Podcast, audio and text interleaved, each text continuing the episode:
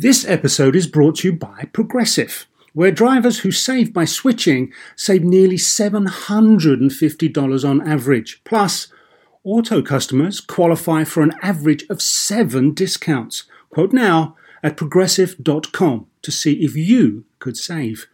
Progressive Casualty Insurance Company and affiliates national average 12 month savings of $744 by new customers surveyed who saved with Progressive between June 2022 and May 2023. Potential savings will vary, discounts not available in all states and situations. So, why do you want to learn a new language?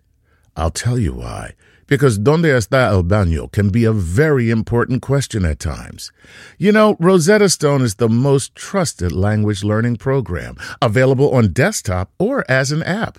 Fast track your language acquisition with immersive lessons designed to teach you to pick up languages in a natural way. I love the fact that I can go from my laptop to my phone to pretty much anywhere and learn the language of my choice. Not to mention, I'm bringing my communication skills to new heights. Don't put off learning that language. There's no better time than right now to get started. For a limited time, StarTalk Radio listeners can get Rosetta Stone's lifetime membership for 50% off. Visit rosettastone.com slash StarTalk. That's 50% off unlimited access to 25 language courses for the rest of your life. Redeem your 50% off at rosettastone.com slash StarTalk today. Welcome to StarTalk, your place in the universe where science and pop culture collide. StarTalk begins right now. This is StarTalk. Neil deGrasse Tyson here, your personal astrophysicist. And today we have a very special guest. Not just a special guest, a very special guest. Returning to StarTalk, we have William Shatner the one and only, a beloved uh, actor portrayed Captain Kirk on the Starship Enterprise in the original Star Trek series and movies that followed it uh, some years later. And he's of special interest right now because he was on board the suborbital flight of Blue Origin's New Shepard space capsule. This is a 10 minute journey where you go across the Kármán line. That's the line where you enter space. And he was the oldest person to ever do this at age 90. Let's get straight into this. So, William Shatner, can I call you Bill? Is that does that work? Yes, if I can call you Neil. Yeah, please, please, by all means. So you you start out life as wanting to be an actor. Yeah. That, well, that, I mean, I must have emerged from my mother's womb not knowing what to do. But by the, okay. by the time I was sick, given time given and food and nourishment, given uh, yeah, exactly. Uh, after suckling a bit, I thought, oh, yes, I should be actor. I was about six years of age when I, when I and I was in a camp play, and as the legend goes, and I made people laugh and cry, and I thought, wow, that's wonderful. And uh, I've never done anything else. So I, I was channel surfing one night and I stumbled on you in a bit role in the movie Judgment at Nuremberg. You were like a court clerk. In, or a court jester, hearing. according to some people, right? court uh, jester. right. No, but it's true. I sat there the whole movie at that legal table, watching these incredible uh, luminaries from the screen pass by and do a day's work, and then leave and come back. Um, it, was it was an extraordinary uh, experience for a young actor. And, and there I am binging because on on classic and all the old episodes of the Twilight Zone, and you're t- two episodes. You, you've got a yeah. double credit in yeah. two and, separate, and, distinct episodes. Yeah, and they and they are among the most popular. Strangely, the reason for that I don't know uh, perhaps uh, your sagacity, you would be able to analyze why those two shows have remained in the top 13 uh, uh every time they play uh, a group of them. I, I, don't understand the popularity, but it must have something to do with touching uh, some core of humanity. Of something Well, you, you play you play a slightly crazy person in each one, just only slightly, just enough where you can the viewer can relate to your anxieties. uh, uh, being anxious about something, like in in one case, uh, uh, flying. We're always anxious about flying, and uh, and the other one was about getting your fortune told, and you, we're always worried about what the future holds and what. Why did I say that uh, for something in the past? So we're always concerned about those two subjects. Yeah, so for that reason, I think, as you correctly deduced, it reached into us as viewers in a way that while you were a slightly extreme version of it, we felt enough of ourselves in your character to relate to it more deeply than I think other characters portrayed or, or written for. So I just want to make sure that your your acting chops are out there up front because to to take this ramp into space initially of course with star trek ultimately doing it for real did you have any space influences when you were a kid you were already fully grown up during the apollo era so we can't credit that space wasn't mentioned. Uh, you know, all those years ago, there was the sun, there was the moon, and people were, uh, running around trying to figure out how they hung in the sky. I was after, you know, I was after Galileo. oh you did okay I, I, I, Oh, you and galileo weren't tight you were tight No, we weren't quite like that. We were like that, actually. but, but no, uh, there wasn't anything about nothing about space, and nothing. I was always interested in football, and and and um, and I was acting in Montreal, doing um, amateur um, uh, theatricals, and and I somehow. I don't know what it was. I think there's something in my genetic makeup that allowed me to be in, an intuitive actor. I've never studied, I don't know how you study to be an actor, but there are styles, and I just fell into those styles. I may have seen them in movies, maybe I was imitating them, but there is a, a, a regality to Shakespeare. There is a there is a effeteness to 18th century, uh, 19th century uh, uh, comedy. There are styles that you sort of acquire the way you speak, the way you move your hands, your feet. I never studied it, but it, somehow I knew it, and I don't know how. Well, so what's happening then is the the world, you know, we enter the Cold War. There's an arms race, and there's also the birth of a space race. And there's a poignant part of Shatner in space, which is just now posting on Amazon Prime. Uh, if you have a video subscription there, I think it's it's quote free. The uh, in that program, there's a there's a poignant moment where the Star Trek series, which went three seasons, all right, uh, you know, just barely longer than Gilligan's Island or whatever, okay, and and so and it ends. You're out of a job. You you and your wife divorce. And there you were putting a vision of space into our hearts and minds. And now that's gone. Yet you witness Neil Armstrong taking first steps on the moon. Could you just tell us about what you were feeling in that moment, the contrast of these two? Yeah, yeah. Well, I got a divorce just as the show was canceled, and uh, I don't know whether you know this or not, Neil, but divorces are very expensive. Okay. So there I was. I had this divorce. I was now broke, and I and and I was coming off a series, which in those days meant that uh, the people who hire think, oh no, well he's known for that, and we won't uh, hire him for this because he's known for that. That sort of thinking went on for a while. And I was in that thinking. So it was difficult for me to find a, really good uh, acting job. And, uh, and so I decided I would do summer stock. And the summer stock is out on the East Coast. Uh, on the uh, uh, Cape Cod, and so I I don't remember whether I bought a truck or whether I had an old truck, and I put a cab on the back of that pickup truck, and it had a shower and a bed, and I had a dog. I've always had a dog, a Doberman Pinscher. So uh, there was a book out uh, in those years called Travel with Charlie. Uh, I remember that.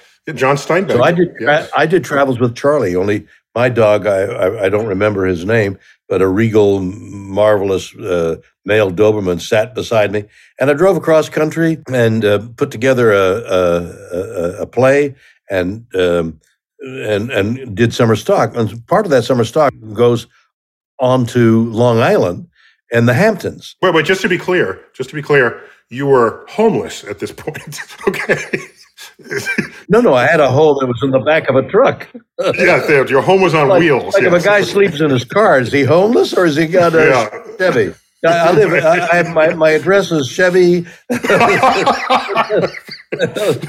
on Interstate you know, 10, on exit 20. Ford truck. I got the Chevy truck. Uh, yeah, I think I had a Chevy. So are and you? And that's back when cars. That, wait, that's back when cars were big enough. You could sleep full out flat out on the right. on the on the, right. on the bench seating. Right. Exactly. Right. So the philosophical question is: Are you homeless if you're in something you own in your mm-hmm. car? You're not sleeping on the streets. So I I had, I had a little uh, tiny house here, which I didn't pay for. Um, so I slept in the back of this truck. And you said you also you ended up from Cape Cod into the Hamptons. Is that right? I'm in Cape Cod, and I park in a pasture, uh, and I'm living there, and I and I go and I drive over to the theater uh, a mile or so away, perform at night, and then that night I drive to the pasture and park and sleep in the cab. So it was this evening that I was sitting in a chair in the cab in the cab or lying down in the chair and I'm looking through the window at the moon and I've got a little black and white TV set, and I'm tuned in to uh, Armstrong on the Moon. And I had been at the Cape the year before and had um, some wonderful exchanges. I, I lay down in the in the lem. I looked around. I, uh, I, I the the astronauts took me around. They gave me a ship uh, of the uh, a, a, model of the Enterprise, and I signed it. I'll see you on the moon. And it was I was like I was like a, a junior astronaut. Uh, and everyone said, "Oh, thank you very much," and they laughed, and and uh, then I left. And a year later, I'm looking at Armstrong uh, uh, putting his foot on the moon, and we had discovered, or either then or a little bit later, that as our ratings in Star Trek went up, uh, the government voted more money for NASA. Uh, it became more popular. We popularized Star Trek, popularized uh, space travel. And so, in some, and so I felt in some tiny, minuscule way, I had a little something to do with that.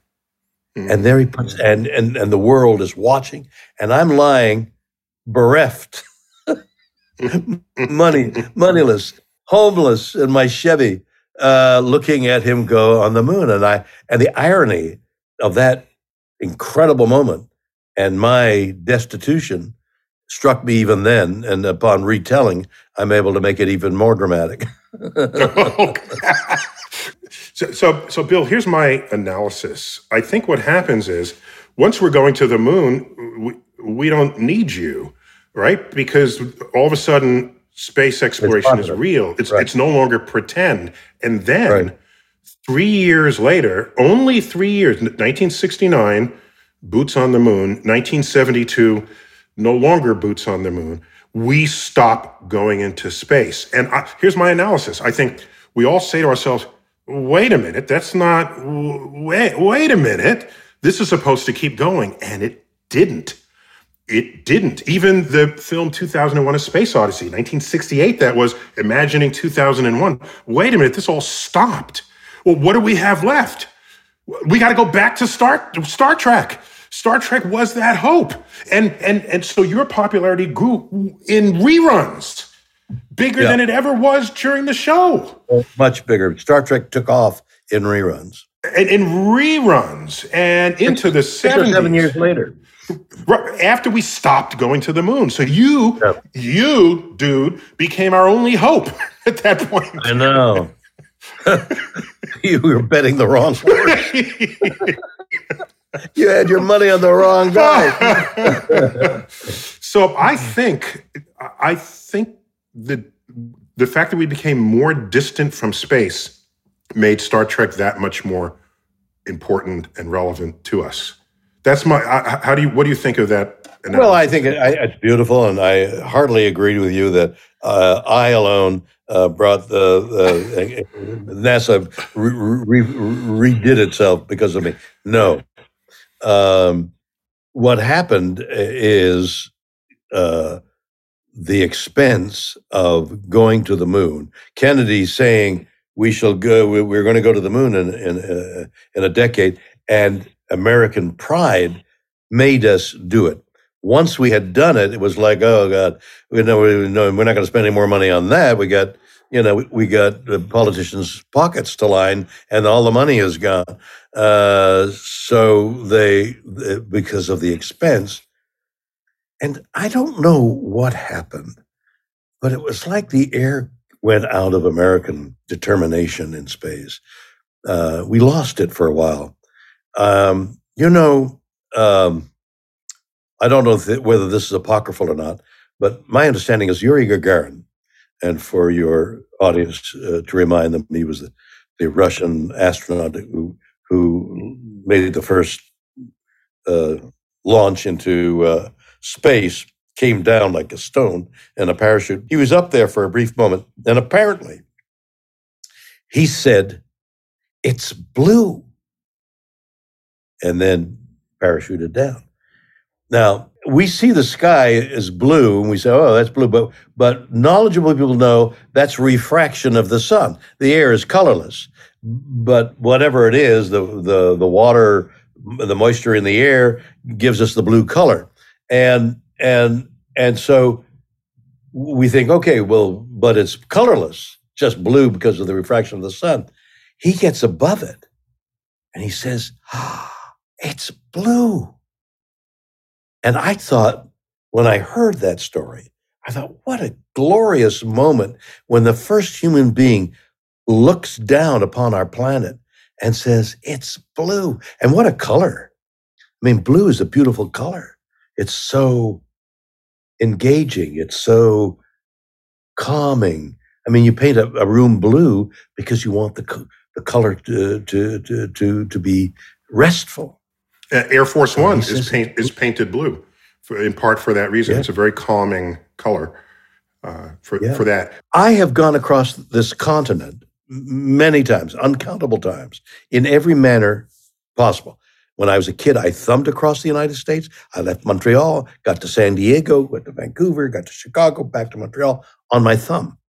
I've motorcycled across the continent. I've driven a truck. I've driven I've in a sports car. I've been with a family. I've been alone. I mean, it's endless, Neil.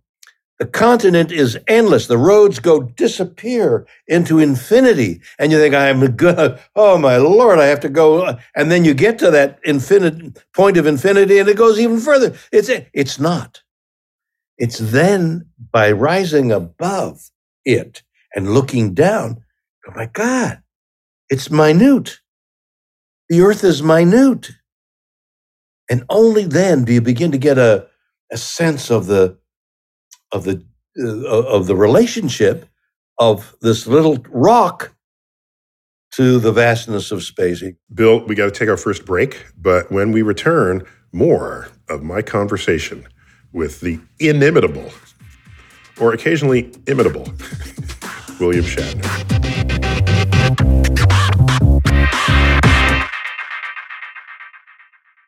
There are over 75 million monthly Tubi viewers. That's more people than there are in France, which means Tubi is more popular than cigarettes for breakfast. It's more popular than considering iced coffee a total abomination. More popular than loving political revolutions. More popular than mère and mère somehow being different words. Tubi, it's more popular than being French. See you in there. This podcast is supported by FedEx. Dear small and medium businesses, no one wants happy customers more than you do. So you need a business partner just like you, like FedEx, who understands your passion for serving your customers because they have the same commitment towards you. That's why FedEx offers you picture proof of delivery, packageless and paperless returns, as well as weekend home delivery to 98% of the US on Saturday and 50% on Sunday. See the FedEx service guide for delivery information. What's more, FedEx Ground is faster to more locations than UPS Ground. Trust FedEx for timely deliveries. See what FedEx can do for your business. Absolutely, positively FedEx. Whether you're a family vacation traveler, business tripper, or long weekend adventurer, Choice Hotels has a stay for any you. And that's good because there are a lot of me's. Choice Hotels has over 7,400 locations and 22 brands, including Comfort Hotels, Radisson Hotels, and Cambria Hotels. Get the best value for your money when you book with Choice Hotels. Cambria Hotels feature locally inspired hotel bars with specialty cocktails and downtown locations in the center of it all. Hey, that's me. Radisson Hotels have flexible workspaces to get the most of your business travel and on site restaurants. That's me too. And at Comfort Hotels, you'll enjoy free hot breakfast with fresh waffles, great pools for the entire family, and spacious rooms. Hey, that's me too. I guess I'm just going to have to stay at all of them. Choice Hotels has a stay for any you. Book direct at choicehotels.com, where travel comes true.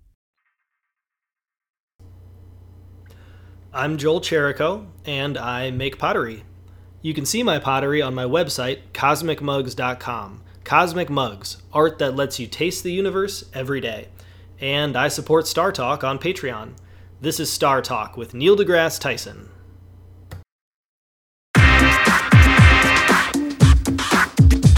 We're back with William Shatner. So you, I think, are correctly recognizing that Yuri Gagarin sees Earth as a blue planet. Okay. By the way, even in Star Trek, images of Earth were not really about it feeling blue. That really took actual journeys into space. And so, are you ever are you ever thinking while you're starship captain that you'll ever actually be high No. up above Earth and uh, see the blue planet? That's fantasy. The whole thing was fantasy. Sometimes we'd laugh about how fantastical we were on stage 27 at Paramount Studios, pretending to be we're in space and we move the rocks around. Now we're on a planet and we shoot this gun, and later they put a little uh, light thing in, and and and it's all fantasy. It's all beautiful fantasy about human beings somewhere in the future, but it's all you know. It's these crazy guys who, who are thinking futuristically. Never thought I'm going to go up there.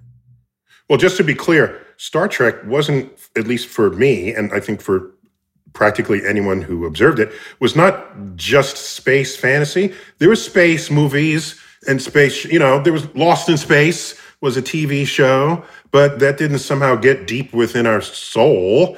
Uh, Star Trek had messages within it. It Yes. had more, there were morality tales. The surroundings were fanciful, but the meanings, the reason it's popular, I think, is just what you're saying that it dealt with human beings.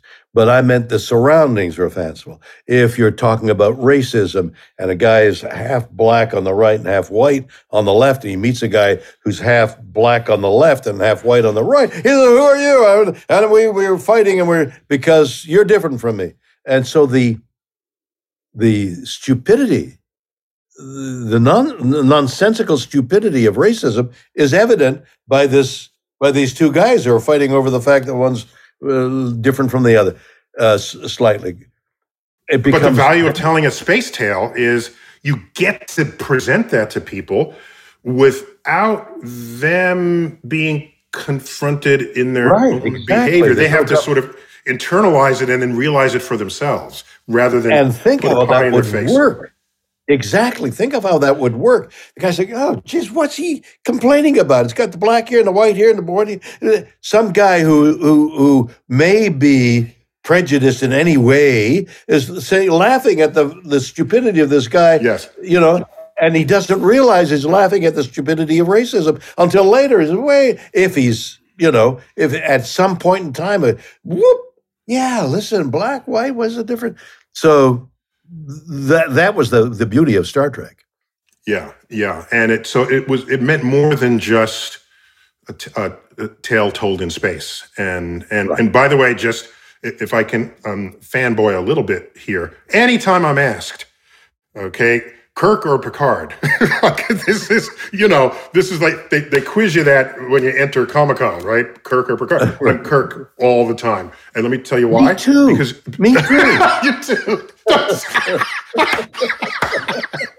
no, I'll, I'll tell you why. I, I, I'll tell you why. Because uh, your character actually, not that I- I'm a very nonviolent person, so let me start with that. But let me just say, your character would fight the bad guys. If, if you see your captain actually getting into a fistfight, oh my gosh, they're invested in this. They care about what is true and righteous on a level where they're putting their own lives at risk. You fought hmm. the Gorn. You did, not some pawn that you sent out to do so. And so I thought that level of bravery for a captain I greatly valued. And my Wow. favorite line, my favorite line, and I forgive me, the Star Trek fans, for not knowing the exact details. You're on the your character is on the bridge. Uh, your shields don't work anymore. The enemy vessel is out front, and you execute some command that's mysterious on a channel that's already been uh, uh, decoded. And and Spock says, uh, "Captain, this is no time for a game of chess." And that command was a self-destruct command that would also destroy the enemy ship. Uh, Captain, there's no time for a game of chess. And you said, "No, Spock." It's poker. And I said, yes, that's what, that's my captain. Oh my gosh. I've totally forgotten that. Totally No, no. it's a great line. Can you imagine the wonderful writer who wrote that thing? He had, he Best the line ever, Oh, especially great- because because Spock, you say, you know, Spock is right here, and then you say, no, you are more right because you know you're bluffing, and they Yeah. don't know it. Oh my gosh! So so you got I'm on I'm on the team Captain Kirk the whole way. Uh, so, so now you get tapped by Jeff Bezos, and and uh, they Well, must no, have no. known. Uh, uh, about two years before that, uh, it's about three years now, uh, Jason Ehrlich, a friend of mine who was a producer uh, on another series I did, said, "You know, you should go up in the middle." No, I'm not going to go up there. They don't want. Who cares? And I don't want to jeopardize. Nah. He says, "But it'd be good." No, no, no. Anyway, the idea suggested they say, "Come up to Seattle." We fly up to Seattle. I meet Jeff. Uh, the the whole lobby of uh, of Amazon is all Star Trek. We sit down at the table. Uh, Shatner up in space. That sounds good. We'll let you know, and we go back. Then COVID hits and nothing happens. Then we hear that uh, Jeff Bezos is going to go up in space himself. So we think, well, maybe he'll choose Shatner. No, he chooses his brother and and and, and a lady with gray hair and a boy, and they go up. I said, Elon said, well, let's handle that. Uh, well, maybe they'd like you to go on a second, but no, I don't want to go up second, for God's sakes. That's the vice president. We want the president. so then they asked me to go up on the second one. Uh, no, no, I'm not going. So I turned it down. But then I, in my, uh, you might have a, an explanation for it. The wonderful moment between sleep and wake, when you're lying there thinking, you know, and your brain is going, and you've got all kinds of wonderful ideas which you forget when you get up. Uh, I'm thinking, you know, going up to space is an experience. I should, I should try and experience that. As fearful as it sounds, I would, so I agree to do it, thinking it's innocuous. I just go up, come, come down. Who cares? And I've had that experience. Who knew that there would be as uh, as newsworthy as it was? I didn't. I thought it would be uh, uh, unknown. Well, well, let me just say that you can't just send up any famous actor and have the same reaction as sending you. There's there's no question about this. So in in the Shatner in space documentary, um, he, he's got all this footage in anticipation of you going into space, and some really fun encounter with you and your wife and daughters, where you announce to them that. And they say, "Dad, are, are you going to die? we don't want to lose a dad on this."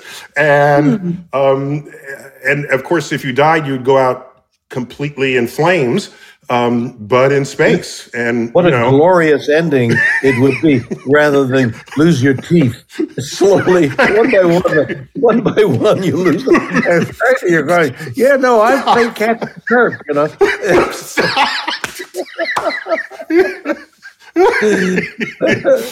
toothless Captain Kirk. The tooth of Um, Captain Kirk. So, so, and of course, no, there's no reason to have pre-footage of just any random famous person who's about to go suborbital. It's not interesting. We need someone with space legacy, who who who sat at the fulcrum of people's hopes and dreams of space, and that was you. So I'm delighted that that such a, a documentary could be made with that footage, and and we see we see this side of you. I mean, I'm, I was delighted by that. I was worried because you guys had to walk up to the capsule, up all those damn steps. Wait they don't have a cherry picker or something to carry you up. I, I mean, No, dude, you're 90 years old, you, dude. I'm telling you, they asked me to come a day early. It's hysterical that you should uh, come upon that point. So what do I? Uh, I'll go there, and then uh, maybe Mr. Bezos will be there, and I will have a chance to talk to him. And uh, and and he wasn't, and and and so where there's and here's where this and there's the gantry. Let's go to the gantry and see what the gantry. Okay, let's go and see what the gantry. Let's walk up the gantry. Okay, Eleven flights. 11 flights at 4,000 altitude. And I'm going up and I'm going, uh, you know, and, oh, look how pretty. I stop at, a, at, at, at some landing. Uh, well, it's certainly pretty. And then another three flights. Uh, and I finally get to the top, but I made it. And I now, looking back, I got to assume somebody said, Jesus, we, can, do you think he'll make it up the gantry? He's 90 years old. Let's check him out. I, I now know it. That was a checkout. Imagine if I had failed. What would they do? No. Oh, sorry, Shatner. Yeah, You've only made yeah, yeah. We, we lost Shatner on the on the, on the fourth step. on the night, of- night four. Oh Lord, I'm telling you, that was I, when I look back on that, I I have to laugh. What if I hadn't made it? and, and, they, So- and everybody was behind me. I was walking up, and there'd be like seven people behind me, you know, scampering up. They're 20 years old. Hey, let's go. And I go, yeah, we'll go. I used to be able to scramble up, Neil. You may not believe it. I used to be able to run up 11 flights.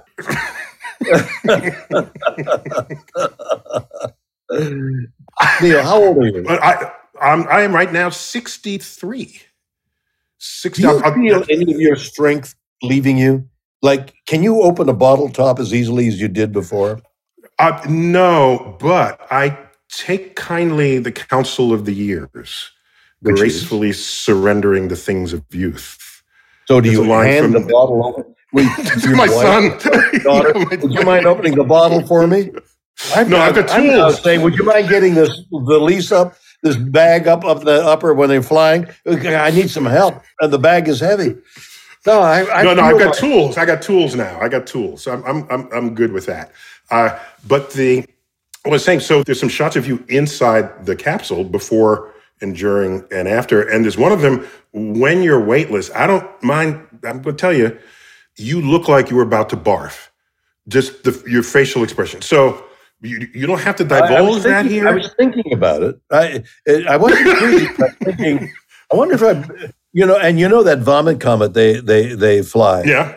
You know the outside loop that they get Yeah, yeah, everybody yeah, ready to go. I've heard that that was barf. Yeah, So and if now- you barf, there's nothing worse than zero G vomit. Okay, because so it, does, it doesn't just like, fall. you know, now all your attention is trying to avoid it. You get some barf. oh, here comes one straight at you. No, but be careful. And all your attention is dodging the barf. And so, you- so tell me, so um, for me, if whatever I would miss most, I think, if I never get to experience this, is the You feeling of I hope you- weightlessness. So can you describe that? No, I can't because um, because uh, there aren't words uh, in the English language. Weightlessness is a new thing. There aren't words to describe weightless. Oh, you're weightless and lift your arm. Well, you can't. You can't. Uh, yeah, we, we, the whole rehearsal part, the, the practice part, was getting in and out of that seat in weightlessness. But of course, you're not weightless, so you have no idea of how to get into that seat and tie yourself in, and because you're going to hit seven G's. So weightlessness, like suddenly I'm floating, but I don't want to float. I want to get to that window and see and see whatever it is I'm going to see. And and there's footage of Jeff Bezos in the first flight. He's weightless and his ass is towards the camera. And this kid and this kid is throwing skittles at his ass. That's the first moment of weightlessness. And I thought, I'm not going to spend weightlessness having skittles thrown at me. I got to get to that window. So that's, that's what I. It just depends how big your ass is, right? So I, it's indescribable. You're weightless, but it's not like being in water, which they practice, the astronauts practice. It's like nothing. It's indescribable. It's like floating. If you imagine yourself floating, but your body's not accustomed to not feeling gravity, so it's like what? And you're startled. You're like, what is the sensation?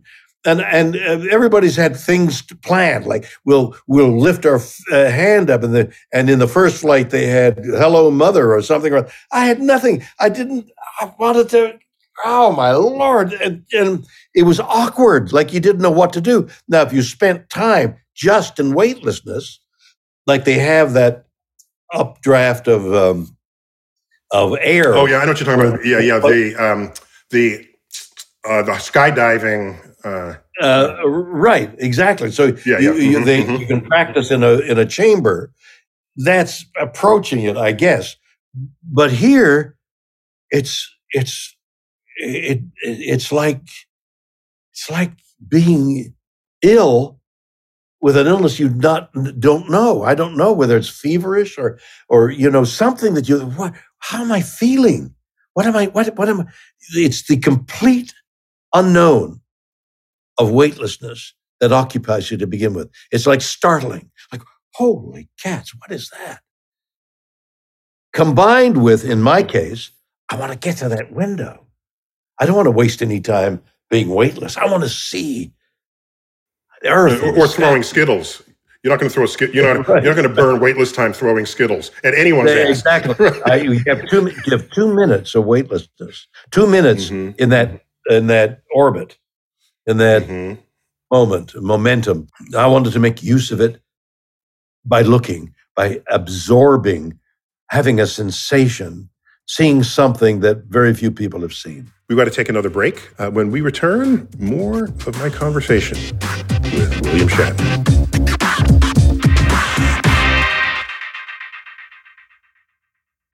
Just in and so good.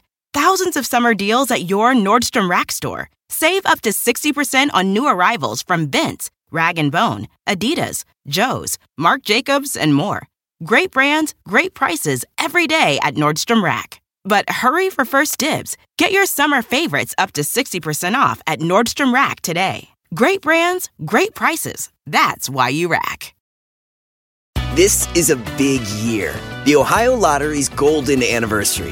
50 years of excitement, of growing jackpots and crossed fingers. 50 years of funding for schools, of changed lives and brightened days. 50 years of fun. And that is worth celebrating. So watch for can't miss promotions, huge events, and new games that will make the Ohio Lottery's 50th year its biggest one yet. Learn more at funturns50.com. Life is a highway, and on it there will be many chicken sandwiches. But there's only one McCrispy. So go ahead and hit the turn signal if you know about this juicy gem of a detour.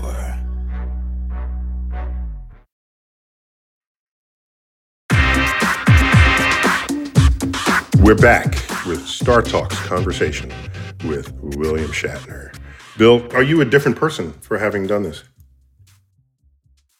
Neil, uh, uh, I'm sure that when we talked last a few years ago, I must have expressed myself in in in terms of ecology, because I've been an amateur ecologist for the longest time. Rachel Carson wrote a book called The Silent Spring, and I read that 50 years ago, and I thought, my goodness, if that's what's going to be. And then I have a great friend, um, Michael Tobias. Do you know that name, the ecologist? I do know the name. Yes, I do. I don't he's know that we've many met, books yeah. and documentaries. Well, he's a dear friend of mine, and we we did a series called uh, Voice of the Planet many many years ago. We went all over the place, even up in, into the Himalayas, uh, looking at places that were being degraded as a result of. And this was years ago. This is more than twenty years ago. I saw for my own eyes what what what we're doing, including ocean stuff. I I. Uh, so you were early in this. You were early Yes. out of the box. I was this way. preaching this years and years to the scoffing of reporters. Oh, look at this actor thinking he's a, a scholar of, you know, he knows something we don't know. And there were early interviews. I thought, why would they scoff? Oh, he's an actor and he's talking about the world coming to an end.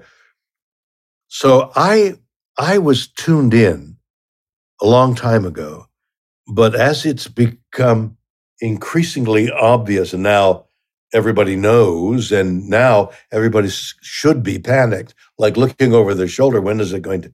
When is this uh, apocalypse going to hit? I, I, I'm a different person because what was theoretical, you know, the, the, there are apart, there are buildings, uh, apartment buildings in Miami that I Uh, but probably every a, a a lot of other places where they paid millions and millions of dollars to have a sea, a view of the sea, right, like right, like on the sea, and and their windows open up, and they every morning they get up, and they go, well, look at the sea. That's why they spent twenty million dollars for their for their for their condo, Villa. Yeah. and they're erecting twenty foot walls now. To for the anticipation of the of higher seas, there are cement walls going up, blocking their view. Now, mm. how how dramatic is that? Guy pays all this money for a view of the sea. What? Well, that's global warming, folks. Yeah. Yeah. So that's happening now. And and what I saw was the vulnerability of this little tiny speck, the stone, this little rock. Neil, I saw I saw this about the curvature about like that. But that's finite because you can go continue the circumference and you come to an end. I've just described the circumference of the earth. And you look out there, the you know, don't have to tell you, whole galaxies can come through each other and not touch billions of stars not hitting each other because the space is so vast between them that uh, what is it coming our way um, uh, in two billion years? Uh, what's the name of the oh, uh, uh, yeah. You mean um, the Andromeda Galaxy? uh, an Andromeda Galaxy collision. coming this way, and and, and uh, it's apparently possible for the whole Andromeda Galaxy to come through the Milky Way and not hit anything because the space is so vast. Correct. That's how vast space is, and this mote of dust, this little. I love the image of this speck of sand, this kernel of this the grain of sand in the Sahara Desert. That's the volume of this Earth compared to uh, space, and we are these little tiny. you know, We're, we're, you can't describe us as ants because we're we're smaller than ants compared to the Earth. We're specks. We're tiny. We're freckles on on the, on Earth. You know, that's how. okay, Bill. I don't need you to blow a gasket remembering thinking this. Yeah, but the gasket is this. The, where I retrieve it is this way, and I know you know this. The miracle is us being able to observe, to be a party to, an observer of this miracle of us being conscious enough to be conscious of our uh, place in space. And that to me is what changed. I understood this theoretically, but I saw it. And I am filled with that thought that the miracle of human beings looking and saying, yes, this is a speck of dust. Yes, we are a speck of dust on a speck of dust, but we're observing it. We're, we're, we're, we're a party to, an observer of the grandeur of it all, the miracle of it all. And the miracle is inside us. And what is that? I don't know what that is. I guess consciousness, we're still trying to figure it out. But that was what I saw. Many a philosopher have waxed poetic on the fact that it's amazing that the universe is knowable at all.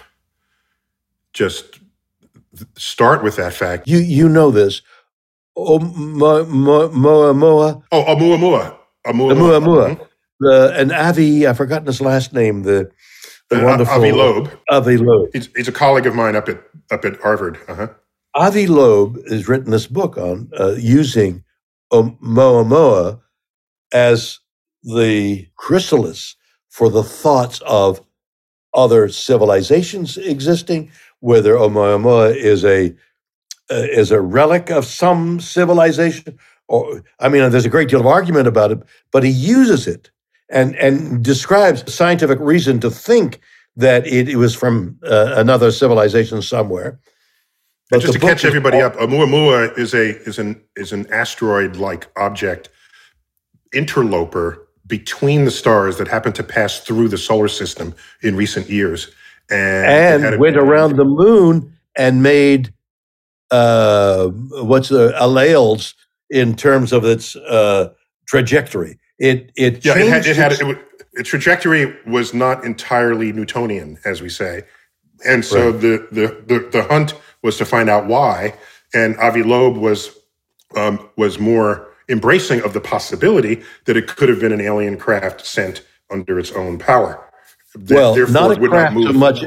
He, he became to the conclusion that it must have been like a sail, like a, a solar sail. So we saw this part of it and thought it was like a log, whereas in fact it was a dish. That's that's uh, his theory. But but you but, make the good point that if we use that as the as a launch point to even have that conversation, uh, exactly, that surely has. That's value. what he does in his book. He uses it as a launching point to have the discussion about how dare mm-hmm. we think because life is so imperative.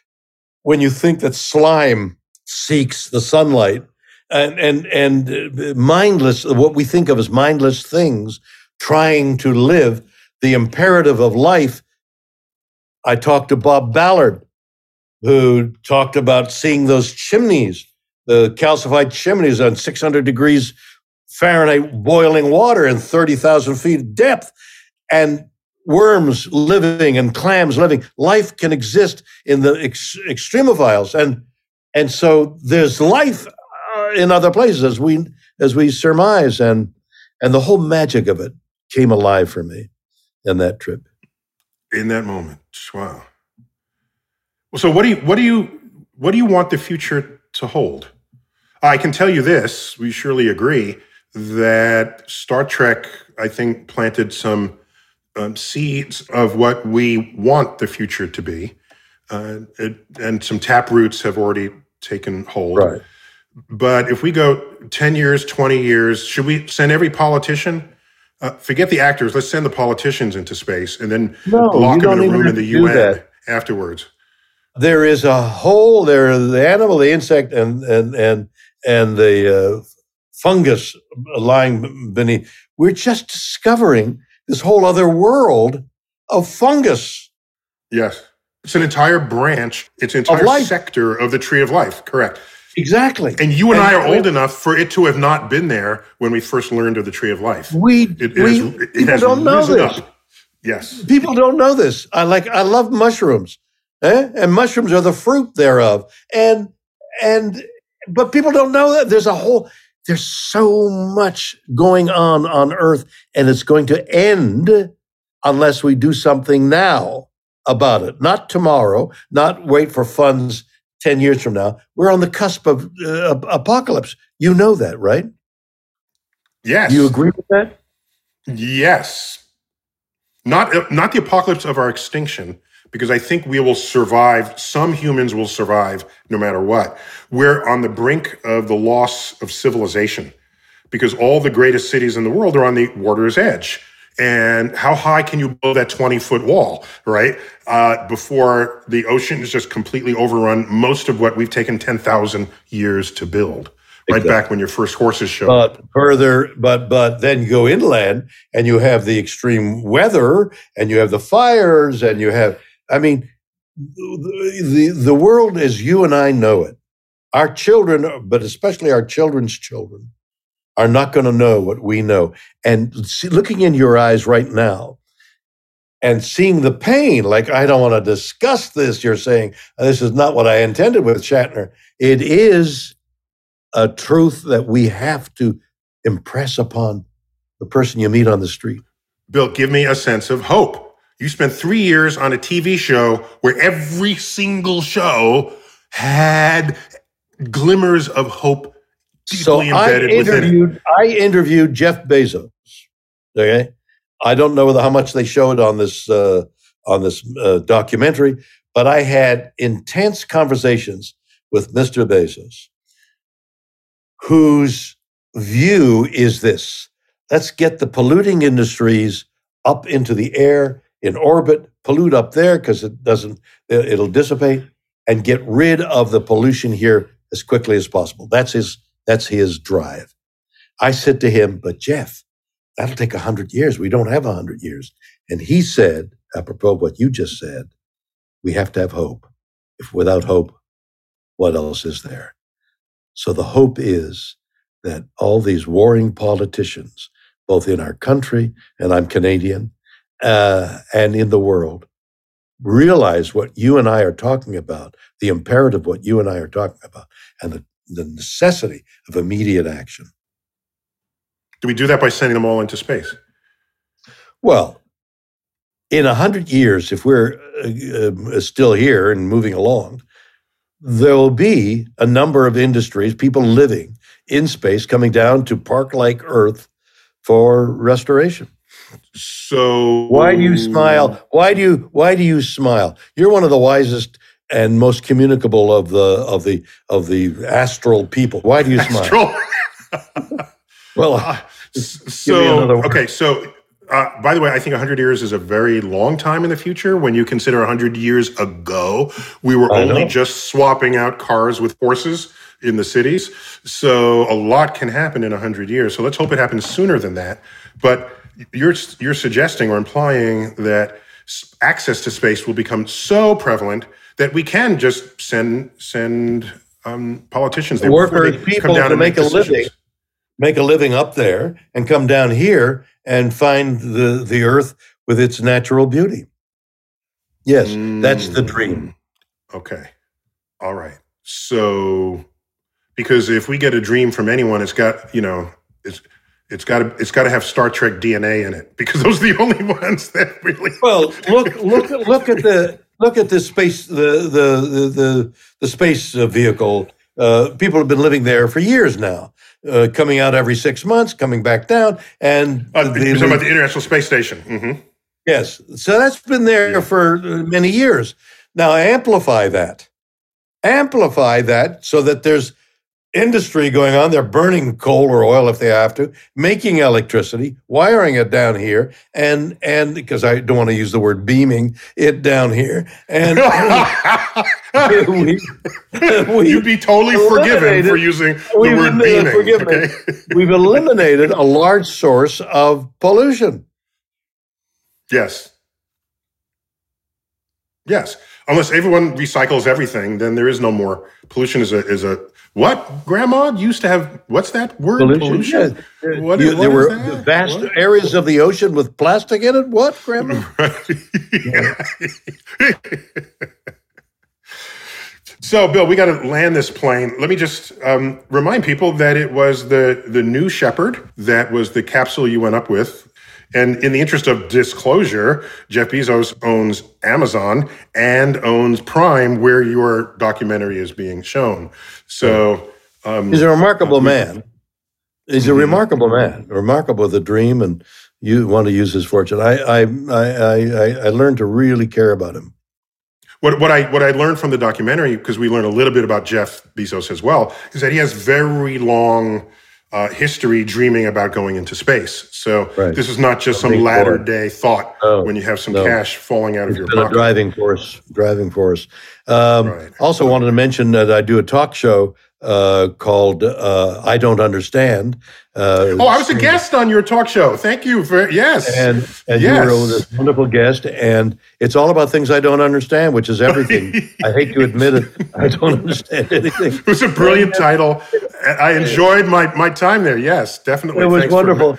And then there's this wonderful show called The Unexplained on um, on the History Channel, which is uh, really great fun. and It's very popular. Well, people love stuff that's not explained. What happens is sometimes they jump too quickly to conclusions.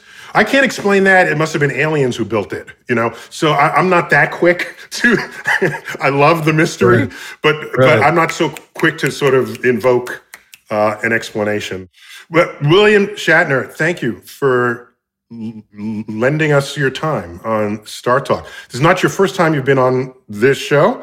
Um, And let's, uh, when you're 100, we'll bring you back and we'll get Okay. your 100 year perspective on this That's world. right. Because you don't look like you're going out anytime soon. No, I hope not. Uh, the, I, but I also want to say how much I admire you and not only your intelligence, but your ability to communicate. It's very important. And I Well, thank, thank very you. Thank you. Thank you. Thank you. Bill, that's all the time we have. Got to land this plane, land this starship. Uh, thank you once again for being a guest on StarTalk. This not your first rodeo with us. Live long and prosper, or rather, live longer and be even more prosperous. How's that? you already satisfied the first two conditions. So we're out of here. Neil deGrasse Tyson for StarTalk. As always, keep looking up.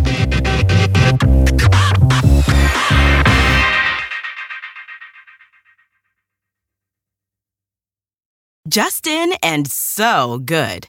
Thousands of summer deals at your Nordstrom Rack store. Save up to 60% on new arrivals from Vince, Rag & Bone, Adidas, Joe's, Marc Jacobs, and more.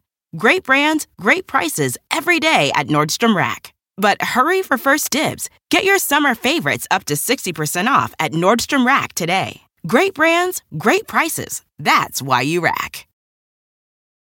Life is a highway, and on it there will be many chicken sandwiches. But there's only one McCrispy. So go ahead and hit the turn signal if you know about this juicy gem of a detour.